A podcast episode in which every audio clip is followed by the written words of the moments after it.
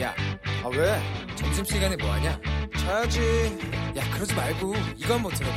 아 뭔데?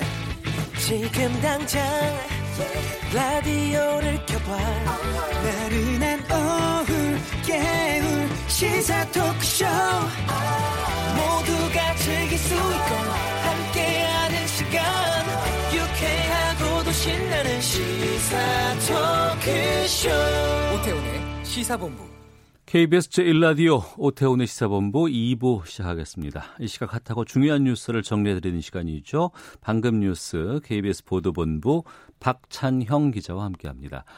전화로 연결하겠습니다. 안녕하십니까? 네, 안녕하세요. 예, 코로나19 상황부터 좀 알려주시죠. 네, 새벽 0시 기준으로 신규 확진자가 101명 나와서요. 네. 어, 누적 확진자가 9,887명. 음. 그래서 우리나라가 네덜란드, 오스트리아에 이어서 전 세계에서 14번째로 확진자가 많은 국가로 또 내려갔습니다. 아, 수도권이 신규 확진자가 가장 많았는데 의정부 성모병원 그리고 만민중앙교회 집단 감염 그리고 해외 유입 사례가 주된 요인으로 꼽히고요. 대구 역시도 어, 뭐 요양병원이라든지 제2미주병원, 한사랑 요양병원 이런 곳에서 사람이 많이 모이는 곳에서 역시나 확진자가 많이 나왔습니다. 사망자는 3명 늘어나서 165명, 그리고 완치돼서 격리 해제된 사람은 아, 159명 늘어나서 5,567명이 됐습니다. 네. 이 병원에서 확진이 나오면 이게 집단 감염 우려 때문에 걱정이 되는데 앞서 말씀하셨던 그 의정부 성모병원은 확진자가 얼마나 나왔습니까? 의정부 성모 병원에서만 지금 10명 확진자가 나왔는데요. 예. 처음에 이제 사흘 전에 그 양주의 한 요양병원에서 70대 환자가 긴급 이송이 돼서요. 이 폐렴 환자가 심했었거든요. 폐렴. 어, 증상이 그래서 증상이 심해서 코로나 검사를 받았더니 확진 판정을 받았고 그 후 4시간 만에 사망을 해서 당초에는 아, 이 요양원에서 집단 감염이 일어난 거구나 이렇게 의심을 했었는데 네. 해당 요양원 130여 명 그 있는 분들 다 검사를 해봤는데 다 음성이 나와버렸어요. 어. 그래서 이분이 그럼 아닌 것으로 지금 추정이 돼서 현재 조사를 해봤는데 간병인 한 명만 그 성모병원 4층 병동에 있었고 나머지 9명은 8층 병동에 머물러서 8층 병, 병동에서 집단 감염이 일어난 것 아닌가 이런 의심을 하고 있고요. 현재 10명 집계는 제외가 돼 있는데 그 숨진 그 환자를 방문했던 그 자매가 또 네. 코로나 확진 판정을 받았거든요. 어. 그래서 보건당국은 다각도로 그 원인을 지금 파악을 하고 있고 그리고 어, 해당 병원을 폐쇄하고 주말 동안 그 소독 방역 도 한다는 그런 계획입니다. 이곳 말고 충남 부여의 규암 성결 교회 역시도 지금 집단 감염 우려가 있는데 네. 현재 다섯 명이 확진 판정을 받았습니다. 지금 교회에서 예배하지 말라고 정부가 이렇게 권고를 하고 있는데도 불구하고 지난달 22일 예배를 했는데 예배에 참석했던 사람이 확진 판정을 받았고요. 네. 지금 이 예배에 신도 190여 명이 예, 참석을 했기 때문에 이 사람들에 대한 진단 검사도 진행 중인 상황입니다. 네. 오늘부터 해외에서 입국하는 모든 사람들은 2주간 자가 격리 조치 들어갑니다. 들어가야 되고요. 근데 이제 그 생활 시설로 갈 때 교통편도 좀 일반 시민들하고 다르게 이용해야 한다면서요. 네, 그렇습니다. 이제 미국, 유럽 외 전 세계에서 들어오는 입국자는 2주간 자가 격리를 하고요. 네. 단기 체류 외국인도 예외 없이 시설로 옮겨져서 2주간 격리된 뒤에 자기 업무를 봐야 됩니다. 네. 입국한 뒤에는 이제 승용차가 있으면 이걸 타고 집으로 가면 되는데 네. 승용차가 없는 사람들을 위해서 전용 공항버스하고 KTX 전용 칸을 이용해서 자기네 집까지 이동을 하는데 버스나 KTX에서 내린 뒤에 네. 이때 역시도 승용차가 있으면 그걸 타고 만약 어. 그게 없으면은 그 지자체가 갖고 있는 소방 구급차나 공무 차량을 지원을 한다는 그런 계획입니다.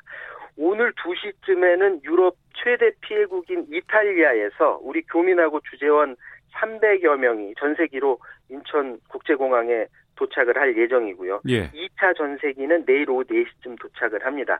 이들 입국자들은 입국 직후에 전원 시설로 이동해서 최대 4박 5일 동안 그 검사를 받는 기간을 갖고요. 여기서 전원 음성 판정을 받으면 자가격리로 가고 음. 만약에 여기서 한 명이라도 양성이 나오면 그 해당 시설에서 2주간 격리 조치를 받습니다. 네.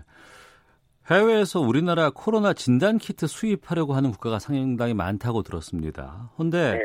이걸 넘어서서 아예 검사 자체를 의뢰하는 국가가 있다고요? 그렇습니다. 이- 핀란드의 언론 헬싱긴 사노마시라는 곳에서 보도를 한 내용인데요. 네. 핀란드에 그 대기업이 12곳이 있는데 이곳에서 자기네 그 종업원들을 대규모 검사해서 진단을 받기를 원하는데 네. 그 핀란드 내 병원으로 보냈는데 병원에서 이걸 검사할 능력이 안 돼서 이걸 직접 한국에 보내서 검사를 하겠다 이런 계획이라고 보도를 했습니다.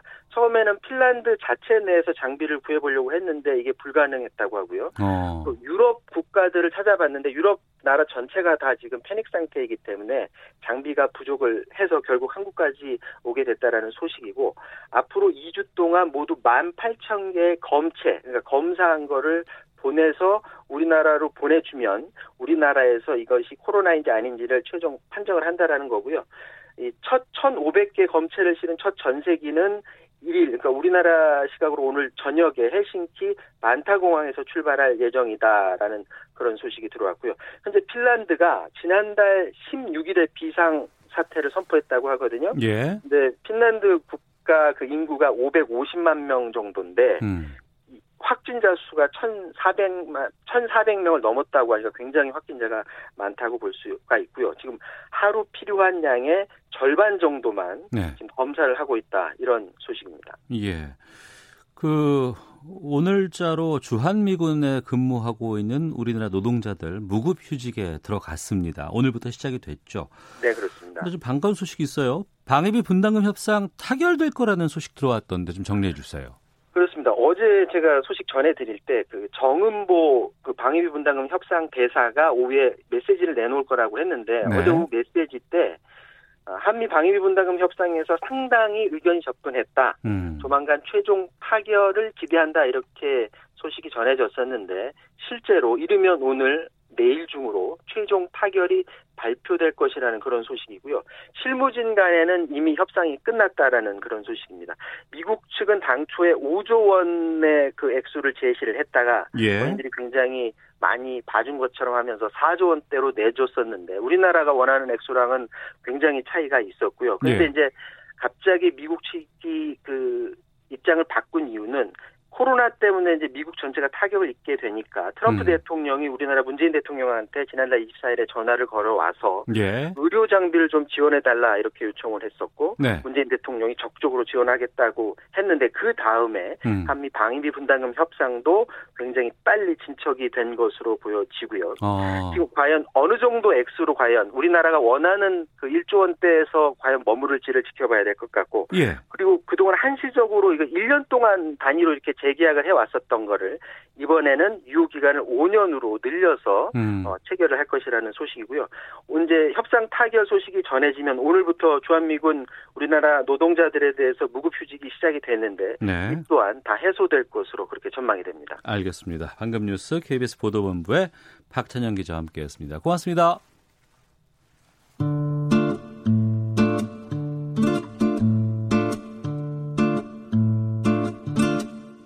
오태훈의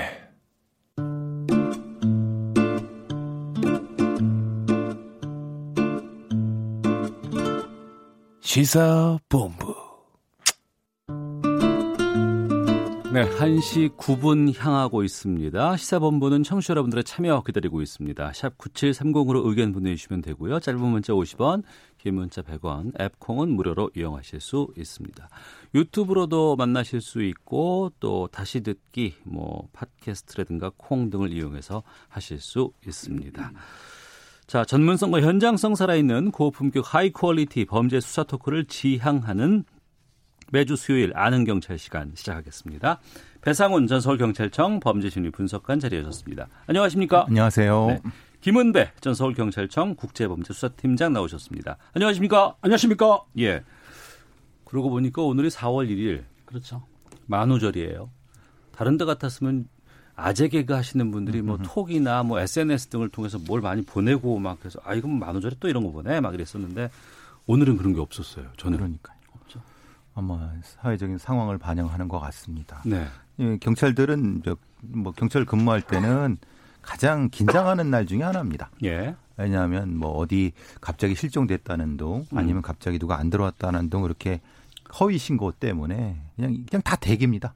아 그래요. 네, 그러니까 굉장히 긴장을 많이 하는. 소방서가 가장 바빴죠. 예, 예, 전에는 어. 바짝 긴장하는 때가 3월 31일, 4월 1일 요때죠. 아, 웃고 넘기는 이런 차원이 아니고 경찰관들이나 소방관들은 긴장할 수밖에 없는 날이군요. 그렇죠. 일단은 전화해가 장난 전화를 하더라도 불이 났다든지 네. 범죄 신고를 하게 되면 확인이 되지 않습니까? 확인하다 네. 보니까 인력도 뺏기고 또 출동하게 되니까 우리 바쁜 날인데 이번 같은 경우에는 거의 그런 장난 전화나 거짓 전화가 없다고 보시면 되는데 음. 근데 가끔 가끔 있기 때문에 절대로 장난 전화나 거짓 신고를 하시면 안 되는 거죠. 네. 예, 이거는 장난이 아닙니다. 이거는 진짜 많은 인력을 헛수고 시키고 그거에 필요한 일 어떤 사람한테 진짜 필요한 사람의 생명을 위태롭게 하는 그렇죠. 이기 때문에 절대 해서는 안 되는 겁니다. 이거 처벌할 수도 있습니까? 예, 처벌 예, 예. 받습니까? 예, 이건 위계 위계는 공무집행 방해죄로 이 처벌받습니다. 처벌 종류가 많은데요. 일단은 경범죄 처벌법에 음. 3조 40호에 장난 전화도 처벌합니다. 네. 그 다음에 그 사망 거기에 보면 60만 원 이하 이제 벌금을 낼 수 있는 건데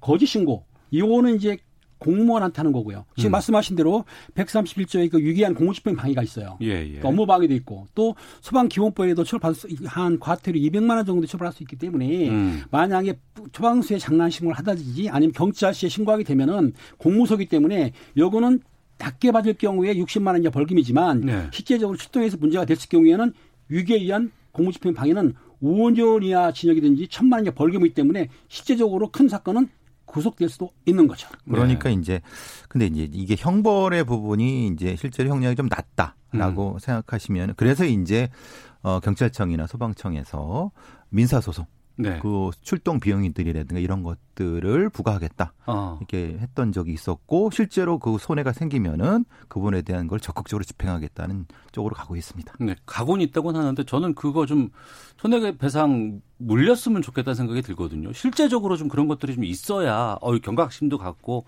어 나 피해볼 내가 이런 거 자- 장난하거나 잘못하게 되면 처벌받을 수 있다라는 것들 좀 본보기가 있었으면 좋겠다는 생각이 좀 들어요. 예, 그렇죠. 그렇습니다. 형사처벌도 플러스해서 민사처벌까지 하게 되면은 음. 실제적으로 장난이라든가 거짓 신고가 많이 줄어들겠죠. 네. 이런 건 처벌받는데 가짜 뉴스도 요즘에 저희가 좀 많이 전해드리곤 했는데 이 가짜 뉴스에 대한 처벌도 좀 반드시 좀 있어야 되지 않을까 싶은 생각도 좀. 사이버 관련상의 법이라든가 이런 것들이 제도가 정비가 좀 돼야 될 것 같습니다. 예. 가짜뉴스에 어디까지를 가짜뉴스를 해야 될 것인가에 대한 음. 부분은 이건 저희들이 아니라 방송통신위원회 같은 데에서 네. 공적으로 한번 합의가 이루어져야 될 것 같다는 생각이 듭니다. 음. 이제 가- 가짜 뉴스 같은 경우에 실제적으로 개인적으로 명예훼손을 한다든지 아니면 그 업무를 방해할 경우에는 형법 처벌하지만 네. 카더라 통신 같은 경우가 좀 문제지 않습니까? 그러니까 이번 같은 경우에 아시겠지만 엠번방의 박사방, 네. 박사방의 그 조지빈이 고향 문제가 나왔었어요. 고향이요? 예, 고향이 뭐 전라도다 그래가지고 네. 저 비하를 좀 했습니다. 어. 실제적으로 인천이지 않습니까? 그러니까 이런 경우에는 카더라가 아니고 정확하게 인천에도 불구하고 일부 네티즌들이 요거를 전라도 쪽으로 그 비하를 했기 때문에 문제가 있던 거죠. 이 정치적인 목적을 가지고 하는 사람들도 있고 네. 어떤 엠번방 사건의 시선을 돌리기 위한 부분도 있기 때문에 이건 정확히 찾아서 음. 처벌했으면 처벌해야 되는 거죠. 알겠습니다. 본격적인 그 아는 경찰 어, 주제로 좀 들어가 보죠. 이 N번방 관련해서 어, 일주일 정도 흘렀습니다. 지난주에도 저희가 두 분과 함께 좀 말씀을 좀 나눴고 여론은 계속 이어지고 있습니다.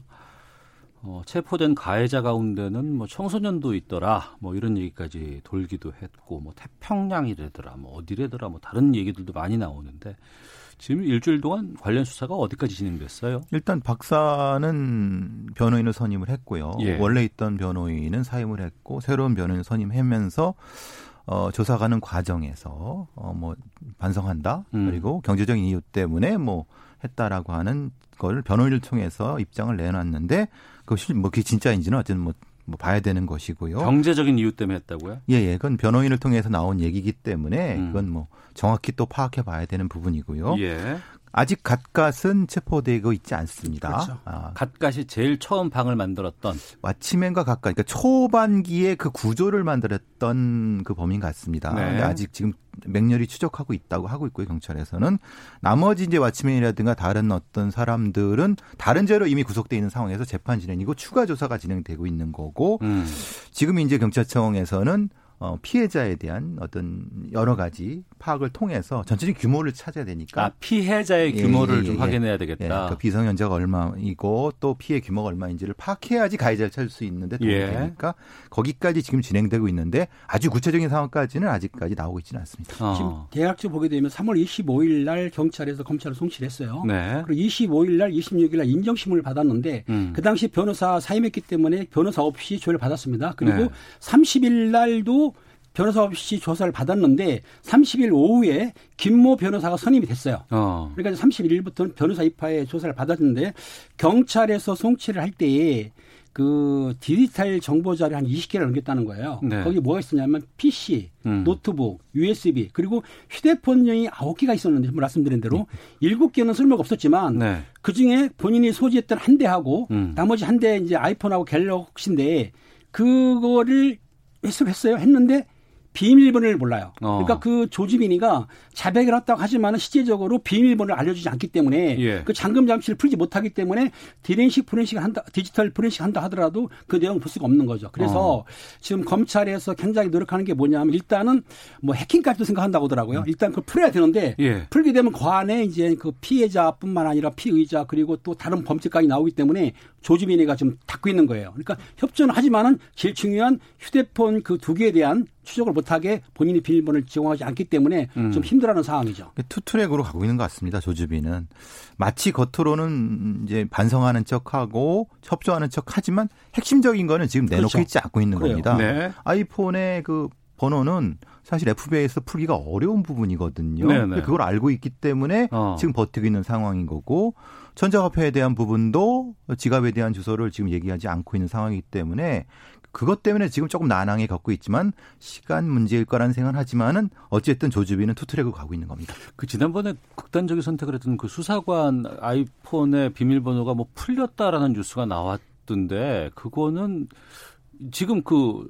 아이폰 비밀번호를 어떤 뭐 프로그램이나 이런 걸 통해서 좀 풀 수 있는 방안들이 좀 지금은 있어요? 아직까지는 그런 공식적으로는 부정하고 있고요. 예, 예. 다른 방법을 통해서 푸는 것 같습니다. 여러 어. 가지 비밀번호라는 게 사실 다른 어떤 이제 유추할 수 있는 게 있지 않습니까? 유추할 수 있는 예, 예. 것들을 적용을 해서 근데 실제로 기계적으로 풀기는 아직까지는 어 렵다는 것이 기계적으로 풀기 힘든 게 뭐냐면 사실상은 그 경우의 수로 따진다 하더라도 네. 그 아이폰이든 갤럭시든 비밀번호를 여러 번 누르면 잠기지 않습니까? 그렇죠. 기다려야 돼. 그리고 예, 예. 계속 잘못 누를 경우엔 안에. 내용이 삭제될 수도 있어요. 예, 그렇기 예. 때문에 못하는데 아마 그 같은 경우에는 비밀번호를 어떻게 취득한 것 같아요. 제가 네, 보기에도. 다른 방법으로 예, 시도한 그런 것 같습니다. 같아요. 네. 거슬러 올라가다 보면 애초에 그 소라넷이라는 인터넷 사이트가 있었습니다. 거기에서 어마어마한 문제가 드러났었고 또 그 인터넷은 폐쇄가 됐어요.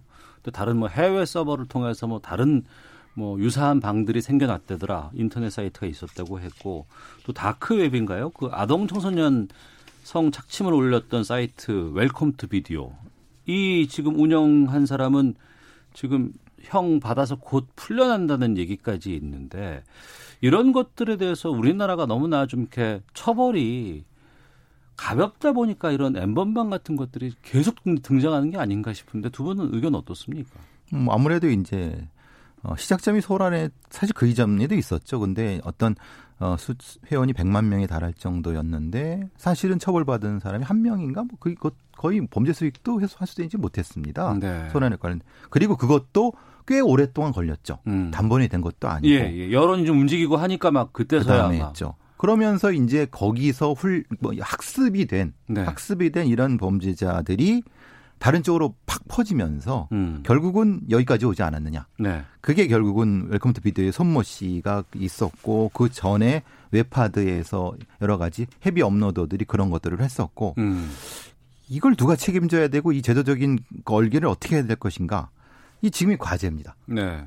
이걸 법으로 해야 되고 또는 여러 가지 면에서 이걸 해야 되는데 아직 정치권에서는 거기에 대한 명확한 답이 없는 상태인 거고 음. 그리고 그럼 도대체 어디가 잘못됐는데 대한 부분에 대한 정확한 진단도 지금 되고 있지 않은 상태라고 보여집니다. 그래야지 답이 나오는데 네.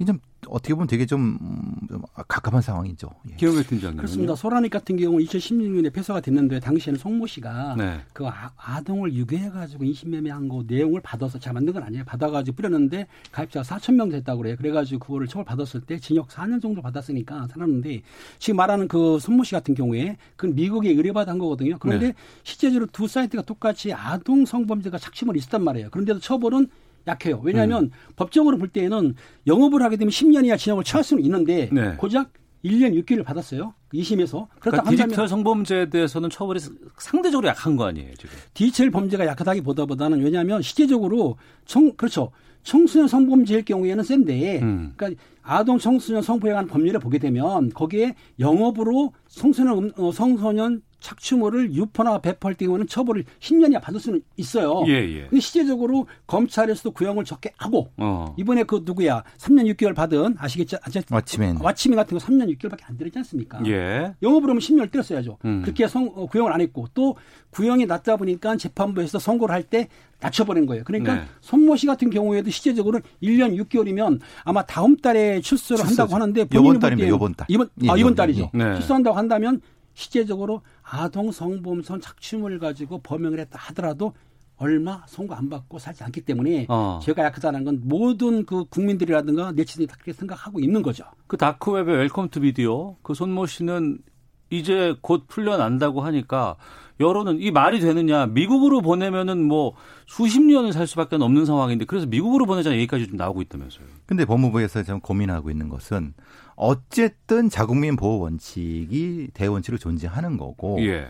일사부재리가 존재하는 거고 그렇지만은 그 사람이 미국에 있는 시민들한테 범죄를 한 것도 맞는 거고요. 그렇죠. 예. 이 인터넷은 뭐 그렇죠. 거리가 없으니까. 그러니까 그런 면에서 지금 고심을 하고 있는 거라고 보여집니다. 음. 근데 국민들에 대해 뭐 상당수의 국민들은 처벌은 어떻게든 해야 된다 라고 하는데 네. 이게 참 원칙이 충돌하고. 있습니다. 손모 씨 같은 경우에 사실은 우리나라에서 서버를 두고 범행을 했는데 미국 시민들도 들었단 말이에요. 미국에서 네. 요청을 해요. 어. 하지만 공조사 아니면 범죄인들 조작을 해야 되는데 자국민이 외국에서 범행한 것도 아니고 국내에서 범행을 했습니다. 때문에 실제적으로는 법상으로 볼 때는 보냈으면 쉽죠. 한 10년 이상 살게. 하지만 실제적으로 국제공조수사상 자국민을 범죄 끝난 범죄를 다시 인계하는 상당히 어렵기 때문에 네. 사실 마음 그렇다 하더라도 사법공조사에서 미국으로 송환하기는 어. 쉽지가 않다. 주범에 대해서 빨리 이제 수사 통해서 잡아야 되고 또 처벌도 강하게 내려야 되겠습니다. 또 하나의 문제는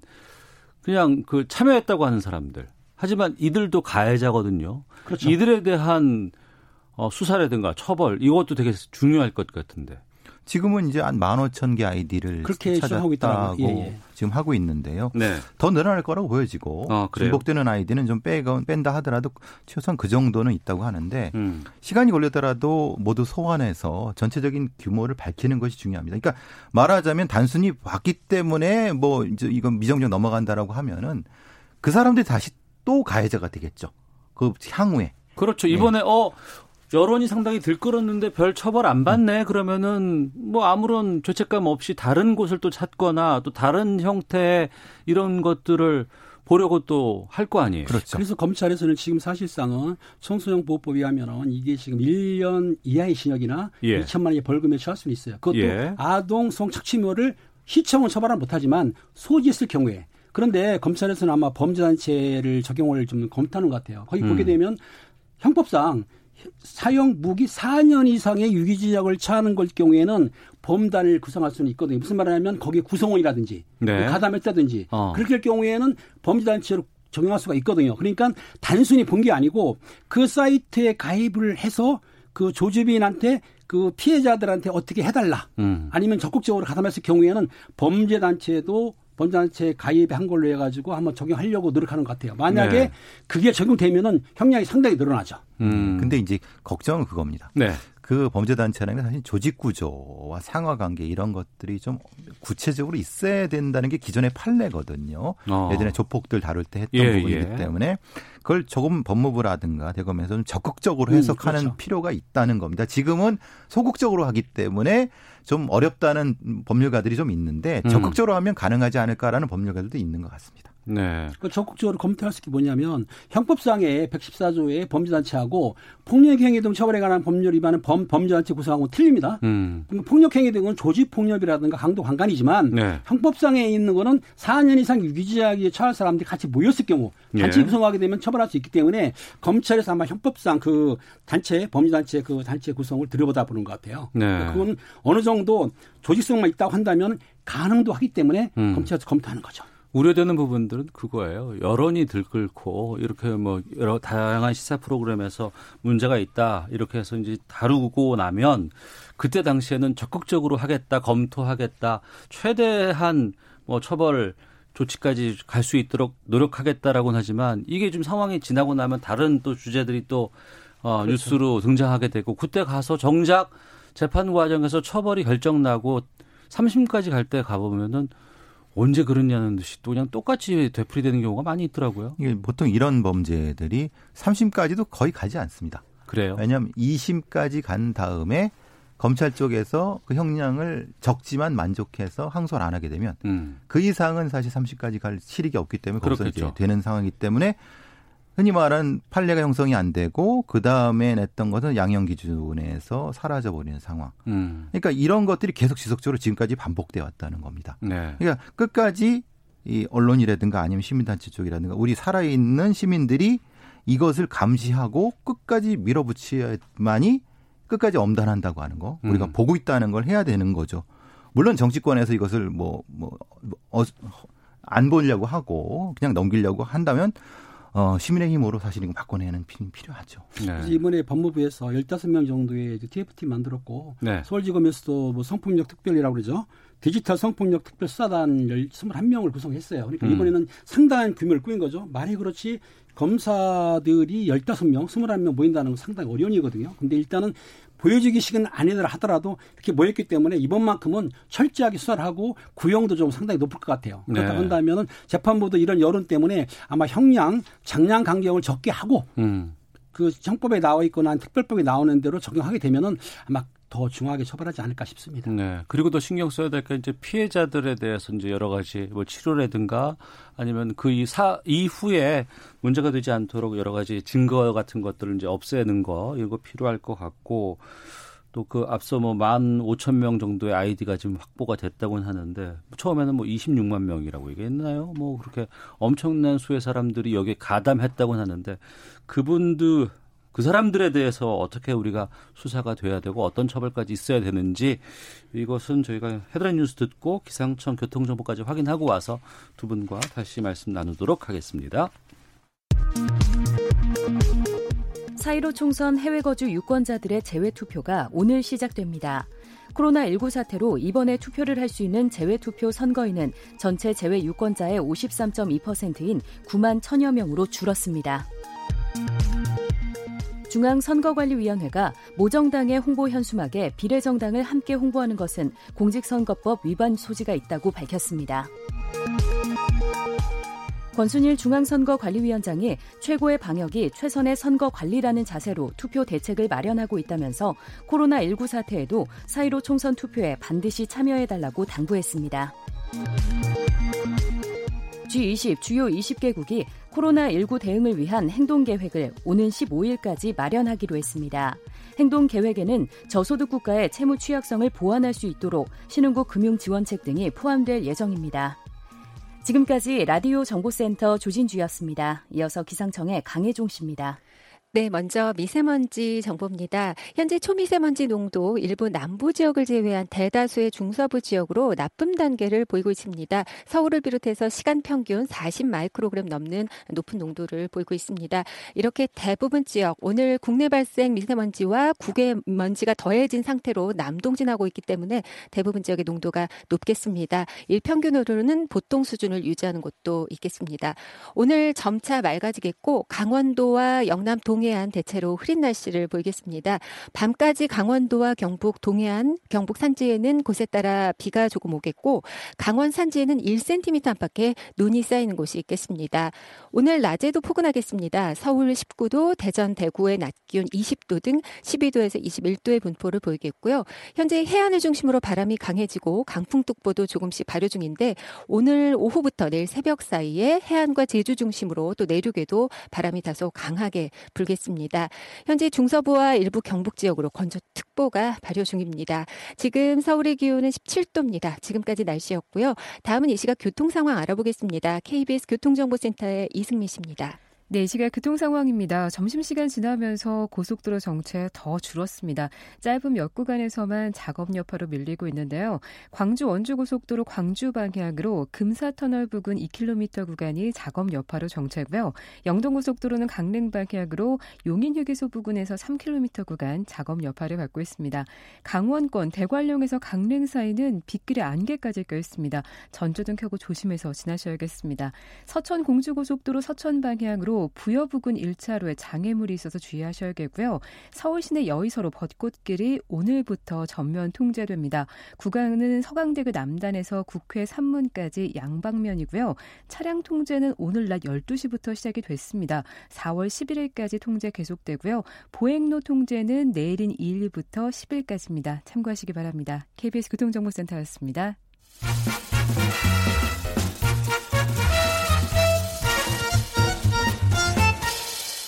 오태훈의 시사본부. 네, 시사본부 아는 경찰 함께하고 있습니다. 김은배 전 서울경찰청 국제범죄수사팀장 그리고 배상훈 전 서울경찰청 범죄심리분석관과 말씀 나누고 있습니다. 이 N번방 관련해서 어, 유료 회원들 그러니까 돈 내고 여기에 가담했고 영상을 돌려본 사람들 중에 일부가 자살했다는 뉴스가 있고요. 또 유료 회원 중에 뭐 세 명은 지금 검찰 경찰에 자수했다는 얘기도 들리고 있습니다. 이 상황들에 대해서 좀 알려주시죠. 네, 어, 세 명이 지금 자수를 해갖고 조사받고 예. 있는 거고요. 경찰청장 서울 경찰청장께서는 적극적으로 자수를 해라. 음. 그리고 물론 자수를 한다 하더라도 그 그것에 대한 경감은 나중에 재판 과정에서 밝혀지는 부분인 거고요. 한 명이 이제 관련해 갖고 뭐 어디 이제 자살을 시도 극단히 시도를 했다라고 돼 있고 그렇습니다. 전체적으로 이것은 그렇게 해결될 문제가 아닙니다. 음. 그분들도 본인이 정확히 인식해야 될 것은 예. 본인이 잘못한 거에 대한 정확히 법적인 처벌을 받고 용서를 빌고 음. 피해자에 대한 어떤 응분의 보상을 하면서 새로운 삶을 살도록 해야 되는 거지. 네. 자신이 그런 선택을 한다고 다 끝납니까? 음. 피해자들 피해는 어떻게 누가 보상할 겁니까? 예. 이거는 이런 어리석은 생각은 절대 하지 마시고 음. 자수해서 전체적인 범죄에 대한 어떤 처벌을 받으시기 바랍니다. 네. 그렇습니다. 지금 현재 그 언론에 떠드는 바에는 그 가입자가 26만 명이라고 하는데 이거는 이제 박사방이 아니고 음. 엠번방이라든가 다른 업체에도 매체에도 관계된 거고 예, 예, 예. 박사방만큼은 지금 확인한 게 중국 빼놓고 아, 15,000명 박사방만 확인한 게 15,000명 정도의 하는데, 예. 다른 쪽은 더 확인하고 있는 거고요. 그렇죠. 그런 상황에서 말씀드린 대로 뭐 자살을 시도했던 분도 계시고 또그 약을 먹고 조사받으러 온 분도 있는데 그분은 이제 생명을 살아났어요. 그리고 음. 자수한 분이 지금 세 명 있다고 하는데 자수를 하게 되면은 형법상 감경이나 면제할 수가 있다예요. 네. 그러니까 재판관이 면제시킬 수도 있고 감형할 수도 있고 안 할 수도 있어요. 어. 사실은 하지만 일반적으로 자수하게 되면은 예. 감경이나 면제시키기 때문에 이런 상황에서는 어차피 조사받을 것 같으면은 경찰들이나 수사기관이 힘들지 않게 하고 음. 스스로 네. 본인들이 그 범죄를 캡처해가지고 경찰서로 오면 더욱 좋겠죠. 그러니까 네. 자수하는 것이 가장 지금 최고의 선택인 거죠. 그렇죠. 그렇죠. 피해자들에 대한 조금 일말의 예. 일말의 보상이 될 수 있는 겁니다. 자수라는 게. 본인도 어. 강요받을 수도 있고요. 그렇지. 근데 이게 텔레그램에서 주로 운영이 됐잖아요. 그렇죠. 그 이유는 이게 서버가 해외에 있고 보안이 철저하고 이게 삭제가 음. 되면은 흔적이 남지 않아서 지금도 일부 여기에 가담했던 사람들이 언론에서는 저렇게 얘기를 하지만 우리 절대 못 잡어 이런 얘기하고 공견하게 공공연하게 돌아다닌다는 얘기가 들려요. 네, 그렇습니다. 맞습니까? 뭐 일명 유품방이라고 하는 겁니다. 이렇게 유품방? 표, 예, 유품방. 그러니까 박사라든가 그 선임자들이 놓고 간 것을 일종의 거기에 어, 아- 압축 파일로 해갖고 던지고 폭파하고 도망가는 이런 방식의 아직도 지금도요? 예, 지금도 어. 그러고 있다고 합니다. 매우 잘못되어 있고 이거 이거는 제2 세상의 범죄입니다. 아주 네. 나쁜 행동입니다. 아, 일종의 경찰이랑 게임을 하자는 건지 음. 이 뭔지 그리고 조금 좀 잠잠해지면 또 범죄를 하겠다는 의도가 명확히 보이는 거기 때문에 네. 철저하게 추적을 해야 되는데 조금 아쉬운 거는 예. 지금 텔레그램의 본사 서버를 찾기가 좀 어렵다고 합니다. 이게 음. 기- 지속적으로 옮겨 다니기 때문에 그래서 네. 경찰청에서는 국제 공조를 통해서 어, 실제로 외국과 어, 이걸 찾으려고 노력을 많이 하고 있는데 음. 조금 어려운 점이 있는 것 같습니다. 그렇습니다. 지금 일반인들이 오해하시는 게 텔레그램이 이제 독일 운영하는 회사고 본사를 모르기 때문에 압수수색을 못하니까 우리가 범행을 해도 찾지 못할 것이다. 네. 로고 기록이라든가 기록 같은 거 하지만 경찰청에도 인터폴도 있고 음. 법무부에도 겨- 국제공조사가 있거든요. 그렇기 예. 때문에 그 본사를 찾게 되면 그리고 공무원을 보내고 있다고 하는데 만약에 텔레그램 본사에서 수사 협정을 하게 되면은 어. 거기에 접속한 기록뿐만 아니고 내용을 모두가 받을 수가 있기 때문에 그 일반인이 생각할 때 전혀 못 찾는다는 아니고 지금 수- 수색하는 중이기 때문에 가능하다고도 봅니다. 네. 그리고 이제 뭐 가족 협박이라든가 이런 압력 때문에 어, 또 신상 공개에 대한 두려움 때문에 피해자들이 상당히 많이 있고 또 이들이 좀 두려움에 떨고 있다고 합니다. 어, 그래서 또 이게 반복해서 이런 서- 착취가 계속 이어지지 않을까라는 우려도 드는데 좀 이 고리를 좀 끊어낼 수 있는 방안들 같은 걸 좀 이제는 생각해야 되지 않을까 싶거든요. 가장 가장 제일 원칙은 범죄자는 반드시 처벌받는다는 걸 피해자한테 알려줘야 됩니다. 어, 즉 그들이 당신들을 더 이상 괴롭히지 않는다는 것을 명확히 경찰과 수사기관이 보여줘야 되는 거고 예. 그와 동시에 지금의 피해자분들이 그분들 잘못이 아니라는 거 명확히 그건 인식해줬으면 좋겠어요. 범죄자들 잘못이고 네. 당당히 나와서 음. 어, 피해에 대한 것을 얘기를 하고 그리고 이제 여러 가지 심리적인 치료도 도움을 받을 수 있는 상황이 만들어져야 되고 그렇게 돼야지만이 본인도 스스로도 새롭게 다른 삶을 살 수 있을 겁니다. 그렇습니다. 피해자들에 대한 심리 상담도 필요하고 피의자 범인들은 꼭 처벌해야 되고 또 그리고 제가 보기에는 만약에 동영상 같은 거 삭제를 하지만 네. 그래도 어느 정도 남아 있다 한다면 이런 방법도 혹시 이제 그 자기가 너무 안 됐을 경우에 얼굴이 너무 드러났을 경우에는 간단한 성형 수술도 할 수 있기 때문에 음. 그런 것도 정부에서 어느 정도 지원해 줄 수 있게 그 하나의 방편으로 볼 수가 있는 것 같아요. 그러니까, 음. 이- 그러니까 사이버상의 잊힐 권, 잊혀질 권리를 적극적으로 우리 정부라든가 해서 그걸 해야 된다는 거죠. 우리는 잊혀질 권리에 대한 그, 그 부분이 너무 미약합니다. 네. 그러니까 그러면 사이버상에 돌아있는 많은 것들이 지금 삭제되고 있지 않고 있습니다. 음. 그렇죠. 그럴 수 있는 제도적인 게 분명히 필요하다는 겁니다. 네. 그 뭐 이 피해자들이 지금 대부분 또 미성년자라고 하고 뭐 대인 기피증까지 시달린다고 하는데 심리적 지원 같은 것들은 좀 잘 될 수 있을까요? 지금 상태에서는 기존에 있던 성범죄 관련된 부분에서 피해자 예. 구조에 대한 부분이 되고 있는데 음. 아마 이건 좀 추가적으로 지금 어, 경찰이라든가 여성가족부에서 진행을 하고 있는 걸 알고 있는데 네. 어, 사실 더 진행이 돼야 될 거라고 보입니다. 왜냐하면 기존과는 다르게 이건 기간이 좀 더 넓어야 됩니다. 음. 이전에 것과만 6개월이라고 하면 이건 좀 1년, 2년 정도의 집중적인 심리치료가 필요한 부분이거든요. 네. 그렇게 됐으면 좋겠다는 생각이 듭니다. 그리고 아까 말씀해 주셨던 그 영상 삭제 부분 있잖아요. 예. 과거에도 한 번 이런 영상을 찍고 나고 이게 공개가 돼 버리면 절대 이게 계속 돌아다니니까 지울 수가 없지 않겠느냐라는 우려가 참 많이 있는데 여기에 대해서는 적극적으로 좀 대처를 해야 되지 않을까 그거는. 이제 그, 그 올린 운영자들이 삭제할 수도 있고 예. 아니면 방송통신위원회에 신고하게 되면은 그 어. 지워주거든요. 예. 그렇기 때문에 지울 수는 있는데 제가 말하는 건 지우는 게 문제가 아니고 피의자를 잡을 때 기록을 어. 말하는 거고 실제적으로 영상은 그렇다고 해서 100% 지울 수는 없겠죠. 왜냐하면 나오는 걸 지워야 되는데 또 넓게 퍼지다 보면은 다 추적할 수 없기 때문에 문제가 되는데 어떻든 신고하게 되면은 그 나온 영상들은 본인이 삭제를 못한다 하더라도 방통신위원회, 방송위원회에서 삭제시켜 주니까 적극적으로 신고를 하셔야 되겠죠. 그래서 이제 R&D가 필요한 게 이제 연구 개발이 필요한 것이 뭐냐면 네. 그 동영상에는 고유한 번호가 있습니다.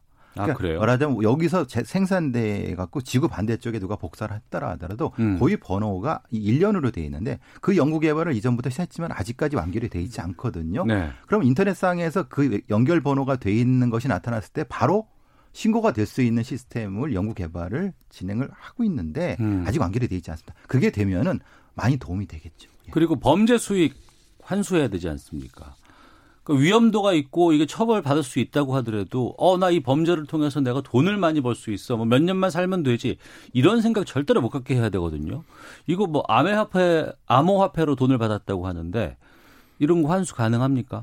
이건 사실 국제 공조를 통해서가 필요한 부분이거든요. 예. 암호화폐 중에는 여러 가지 거래소를 통해서 추적하기 용이한 것이 있고 음. 그렇지 않은 것이 있다고 합니다. 근데 그렇지 않은 것 같은 경우는 국제 공조를 통해서 왜냐하면 그 거래소라는 게 우리나라만 있는 건 아니거든요. 그렇겠죠. 미국에도 있고 그러니까 예, 예. 그 다양한 공조를 통해서 거기를 파악할 수 있어야 되는데 음. 그 공조를 하기 위해서 지금 경찰에서 많은 노력을 하고 있는 거죠. 반드시 추적할 수 있게끔 되는 거죠. 지금 그 조주빈 같은 경우에는 국내 거래소를 사용했기 때문에 국내 거래소도 사용하고 있는데요. 기록이 남습니다. 그러니까 압수해가면든지 아니면 제공받으면 압수할 수 있어요. 그런데 문제는 암호화폐를 제물로 보느냐. 여기 2018년 6월경에 암호화폐를 몰수한 적이 있습니다. 네. 있기 때문에 지금 법이 바뀌어서 내년부터는 이제 몰수할 수는 있지만 최근에도 요걸 할 수 2018년 했기 때문에 그 적용하면 가능한 거고 이번 건에 대해서 지금 뭐 법이 바뀌었지 않습니까? 내년부터 그거 소급은 안 되나 하더라도 2018년 법을 적용해서 암호화폐를 압수할 수는 있다. 몰수할 수는 있다. 가능합니다. 음, 알겠습니다. 정리하겠습니다.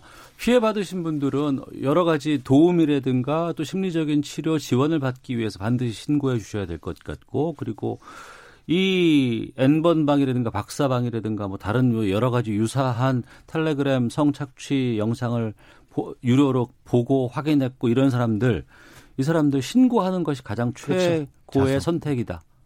예, 자수해서 자수해서. 예. 그래야지만이 이것의 고리를 끊을 수 있다는 겁니다. 음, 알겠습니다.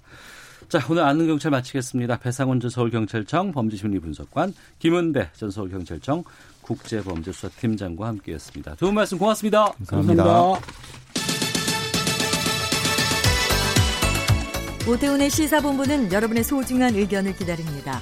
짧은 문자 50원, 긴 문자 100원의 정보 이용료가 되는 샵 9730, 우물정 9730번으로 문자 보내주십시오. KBS 라디오 앱 콩은 무료입니다. KBS 라디오 오태훈의 시사본부. 지금 여러분은 대한민국 라디오 유일의 점심 시사 프로그램을 듣고 계십니다. 네, 코로나19 때문에 총선에 대한 관심은 평소보단 뜨겁지는 않습니다만 4월 1일 오늘부터 재외공간에서는 투표가 시작이 됐고 내일부터 선거운동 기간입니다. 4.15 총선 이제 14일 앞으로 다가왔습니다. 김성환의 뉴스 쏘다 총선 주요 판세, 격전지 살펴보도록 하겠습니다. 시사평론가 김성환 씨와 함께합니다. 어서 오세요. 네, 안녕하세요. 예. 이번 총선은 좀 많이 안개 속 같아요. 네, 지금 깜깜이 선거라는 얘기를 하고 있습니다. 벌써부터. 어, 후보도 늦게 선택이 됐고 음. 또 비례대표도 약간 좀 혼란스러운 부분들이 있었고 그리고 어 그렇죠. 뭐 여러 가지 네. 코로나 19 때문에도 그렇고. 아니 선거에 쟁점이 없잖아요. 네. 이슈가 없잖아요. 전혀. 뭐 이렇게 서로 간에 잘하든 잘못하든 간에 이슈가 있어서 그거에 네. 따라서 좀 출렁거리는 그런 게 좀 있어야 되는데 그런 게 전혀 없이 너무 조용하니까 음. 그래서 투표율도 떨어질 것이다 이런 얘기도 나오는데요. 그래서 조금 선거 분위기가 안 뜨는 상황이어서 네. 음, 이 후보들도 굉장히 어려워하고 있다는 얘기들이 어. 들립니다. 뭐난 선거 관심 없어라고 얘기하실 수 있을지 모르겠지만 국회의원들 한 번 뽑아놓으면 4년 동안 어마어마한 일들을 해야 되고 이들이 할 수 있는 역할이 있습니다. 근데 이거를 내 대신에 해주는 거기 때문에 잘 선택을 해야죠. 네, 이렇게 말씀드리긴 좀 그런데요. 미국의 트럼프 대통령이 어, 대통령에 당선되고 난 다음에 미국이 어떻게 변화했는지를 한번 보시면 아실 거예요. 음. 그러니까 선거 결과가 얼마나 많은 사람들한테 삶에 영향을 미치는지 네. 그걸 좀 안다 그러면 음. 적극적으로 투표하고 투표하더라도 뭔가 이렇게 쉽게 현혹될 수 있을 만한 그런 것보다는 좀 깊이 있게 고민해서 투표를 하시는 게 필요하겠습니다. 알겠습니다. 아, 정보를 많이 좀 드려야 될 것 같아서 좀 살펴보겠습니다. 네. 격전지 어디 어디가 좀 있을까요? 일단 뭐 이번 선거는 결론부터 말씀드리면 한강 벨트하고 낙동강 벨트가 선거 승패를 가를 것이다. 음. 저는 그렇게 생각하는데요.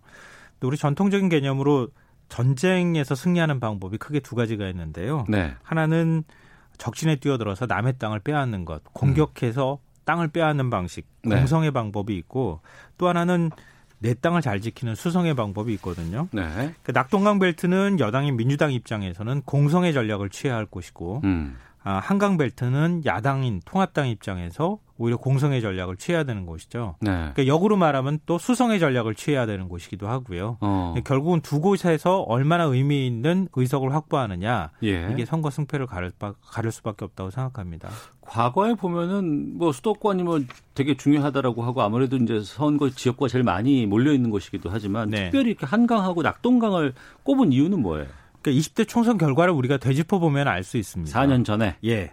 그러니까 당시 진박 공천으로 새누리당 공천이 굉장히 시끄러웠었잖아요. 네. 근데 새누리당이 영남 지역 65석 가운데 49석을 차지했어요. 그럼에도 시끄러웠지만 불구하고. 그래도 선방한 상황이죠. 네. 네. 민주당은 9석을 얻었는데요. 그 예. 가운데 8석이 낙동강 벨트에서 나왔습니다. 어. 경남 동부, 부산 서부 지역을 이제 낙동강 벨트라고 흔히들 얘기하는데요. 민주당도 이건 의미 있는 결과 아닌가요? 아, 그렇죠. 어. 왜냐하면은 지금 제가 8석이라고 말씀드렸는데요. 이 8석이 얼마나 큰 의석 숫자냐 하면은 네. 강원도가 8석이고요. 음. 충북을 다 합쳐도 8석입니다. 아 그래요. 네. 어. 그러니까 부산 경남 지역을 다 합치면 24석이거든요. 음. 그러니까 이 정도에서 8석을 얻었으니까 한 3분의 1 정도를 민주당이 가져갔다고 볼 수 있어서 네. 이거는 민주당 입장에서 굉장히 의미 있는 성과라고 볼 수 있고요. 네. 뭐 보수진영 통합당 입장에서는 반드시 되찾아야 할, 할 의석이라고도 얘기할 수 있습니다. 음. 근데 과거 선거에서 민주당이 음, 영남에서 빼앗기는 의석이 워낙 컸기 때문에 그 의석은 호남에서 만회를 주로 했잖아요. 하지만 지난 2016년 그렇진 총선에서는. 호남이 더 힘들었어요. 네. 네. 그러니까 28석이거든요. 호남 네. 지역 다 합치면은. 예, 예. 그러니까 28석 중에서 국민의당이 당시 23석을 가져갔어요. 23석 어마어마한 숫자. 그렇죠. 예, 예. 어마어마한 숫자인데요. 민주당이 이렇게 뭐 아무리 낙동강 벨트에서 의미 있는 의석을 가져갔다 하더라도 음. 호남에서 만회를 못하게 되면은 네. 결국 서울 수도권에서 엄청나게 이겨줘야지 되거든요. 음. 그래야 선거를 승리할 수 있는데 선거 결과는 어땠습니까? 민주당이 한 석도 많았어요. 그, 그 부분이에요. 당시에 새누리당이 네. 170석에서 180석을 얻을 것이다라는 예측이 상당히 많이 있었습니다. 어, 새누리당 내부에서도 그렇게 자체 예. 예측을 했었어요. 헌데 6시에 출구조사가 딱 까졌는데 122대 123 뭐 이런 얘기가 예측이 나왔고 음, 네. 결과적으로는 한 석을 더 이겼어요 민주당이. 그러니까 그게 어디서 그러, 그러면은 호남에서도 20석, 23석이나 빼앗겼죠. 예. 그리고 영남 지역에서는 어 이렇게 원래 열세인 곳이니까 음. 그렇다고 하면은 다른 지역에서 그만큼 얻어줘야 되는데 다른 지역도 그렇게 뚜렷하게 많이 얻은 건 아니었는데 네. 그럼 결국은 서울 수도권 지역에서 평소 총선 때보다 훨씬 더 많은 의석을 얻었으니 일당이 됐다 이런 결과가 나오잖아요. 하지만 그 보수 쪽에서 상당히 좀 뼈아픈 패배. 그렇죠. 정반대로 그렇죠. 생각하면 역시 마찬가지죠. 예. 그런데 당시에 서울이 49석이 걸려 있는데요. 예. 서울에서 민주당이 거의 당시 새누리당보다 두 배 이상 더 의석을 가져갔어요. 어. 그러니까 사실 싹쓸이라고 얘기할 정도로 많은 의석을 가져갔거든요. 예. 그러니까 경기도 지역 같은 경우에는 사실 보수 표심도 만만치가 않아요. 그렇죠. 예, 예. 경기도의 경우에도 민주당이 60석 중에서 40석을 얻어갔고요. 음. 인천에서도 과반 이상을 가져가고 특히 서울에서도 굉장히 많은 의석을 가져가서 결국은 민주당이 일당이 될 수 있었다는 겁니다. 네. 그러니까 결과적으로 보면 서울 지역 표심, 특히 한강 벨트라고 하는 표심이 어느 쪽으로 가느냐에 따라서 이번 선거 결과도 가게 될 것이다. 이렇게 추정해 볼 수 있는 거죠. 네. 4년 전과 비교해 보면 또 다른 차이는 이번에는 거대 양당이 지역구에서는 거의 맞붙는 형국으로 지금 가고 있어요. 그렇죠. 선거는 어, 9도 80에 인물 20이다, 예. 뭐 70에 30이다 이런 표현들을 주로 사용하는데요. 음. 그래서 사실 보수 통합이 이루어졌던 거예요. 네. 그러니까 보수 진영 후보들이 여러 당으로 쪼개져서 나오면은 결국 승리하기 어려울 거거든요. 음. 그러니까 지금 미래통합당으로 하나로 뭉쳤기 때문에 결국은 크게 보면 여러 지역구에 따라 조금 차이가 있을 수 있겠지만 민주당하고 미래통합당이 양강 구도가 돼버렸다. 네. 그럼 나머지 변수는 인물론이나 여러 가지 이제 요인들이 들어가겠죠. 음. 그러니까 사실은 어, 이렇게 구도가 만들어진 상황에서 선거 결과를 예측하기는 더 어려워질 수 있다. 이렇게 볼 수 있습니다. 지역별로 좀 차근차근히 좀 짚어보겠습니다. 가장 뭐 격전지라고 하면 아무래도 서울 종로인데. 네. 예. 이거 뭐 제가 굳이 설명을 많이 안 드려도 될 것 같아요. 어, 이제 황교안 대표는 당대표이기도 하고요. 통합당에. 그리고 이낙연 민주당 후보는 또 전직 총리이기도 하고 네. 두 사람도 또 전직 총리이기도 하고요. 차기 공교롭게도. 대권 유력한 후보이기도 그렇죠. 하고. 예. 그러니까 종로에서 누가 당선이 되느냐에 따라서 앞으로 정치, 정치 인생이 달라질 수도 있다. 음. 그리고 종로의 표심이 움직이는 것을 지금 다 지켜보고 있는 상황이란 말이에요. 네. 예를 들어서 여론조사 결과가 종로에서 박빙으로 갔습니다. 이렇게 나오게 될 경우에는 샤이보스층도 좀 있다고 볼 수 있거든요. 음. 그런 층에서도 적극적으로 투표 의사를 가질 가능성도 있는 거죠. 네. 그러니까 종로가 굉장히 의미 있는 지역구가 돼버렸다 이렇게 볼 수 있는데요.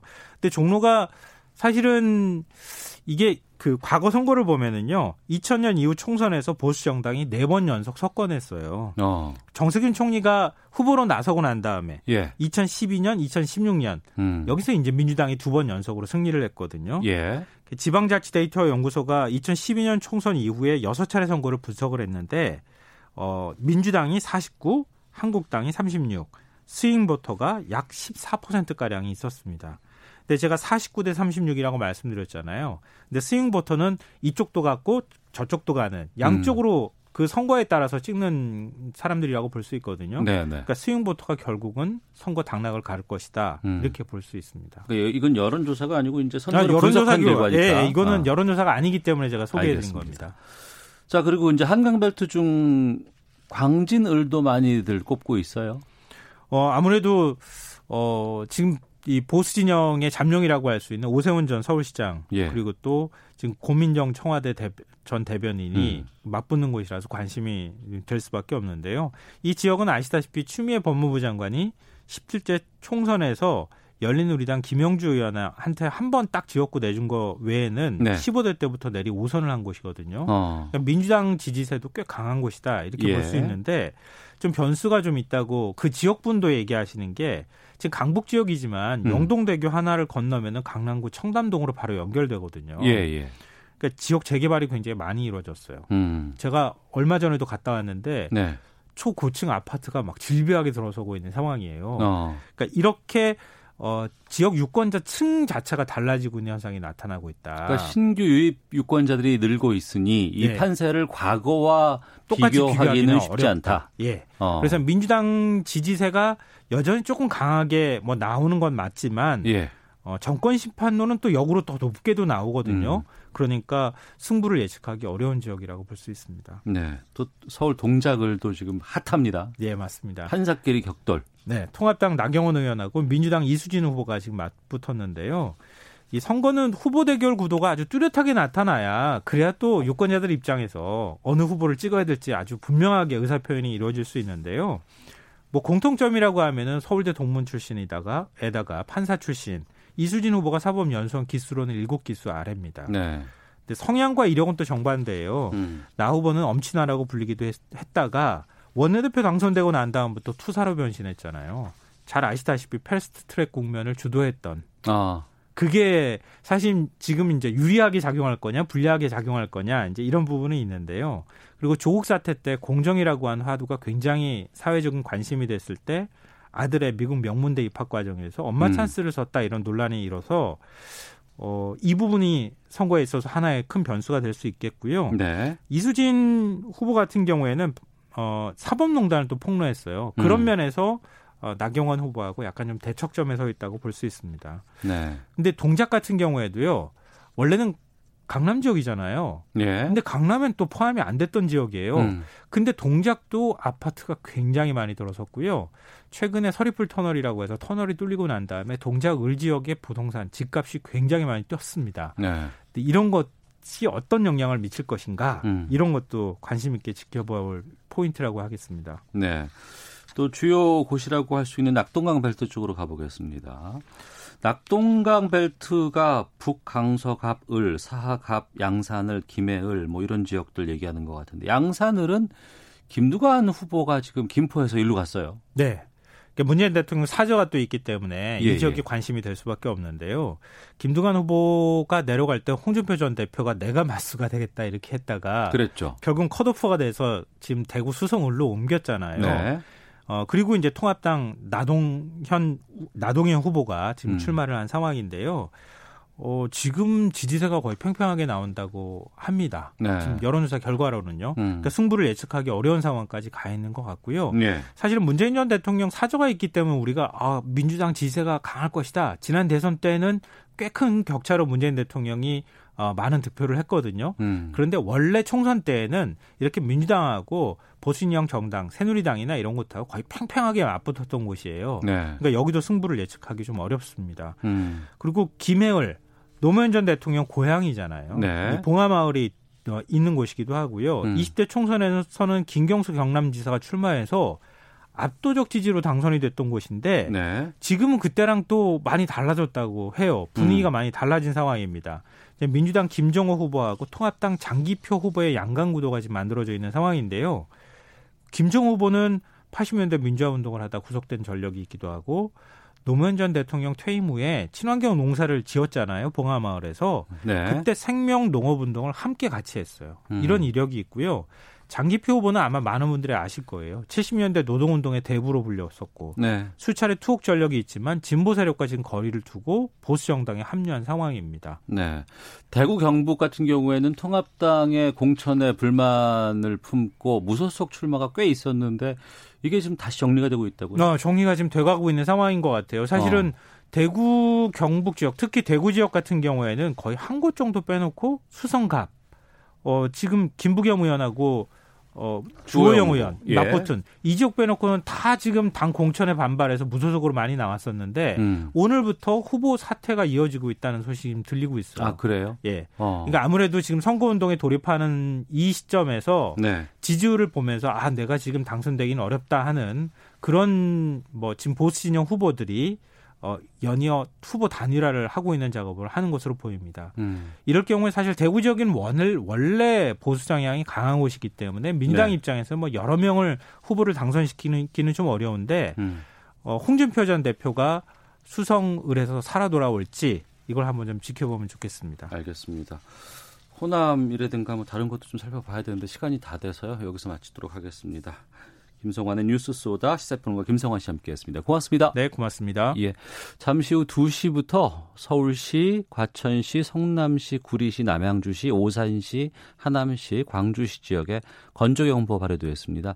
산행 전에는 입산 통제, 등산로 폐쇄 여부 확인하시고요. 산불 위험이 높은 통제 지역에는 가지 않는 등 산불 나지 않도록 주의하시길 부탁드리겠습니다. 꼭 알려드리겠습니다. 자, 오태훈의 시사 본부 여기서 인사드리겠습니다. 내일 뵙겠습니다. 안녕히 계십시오.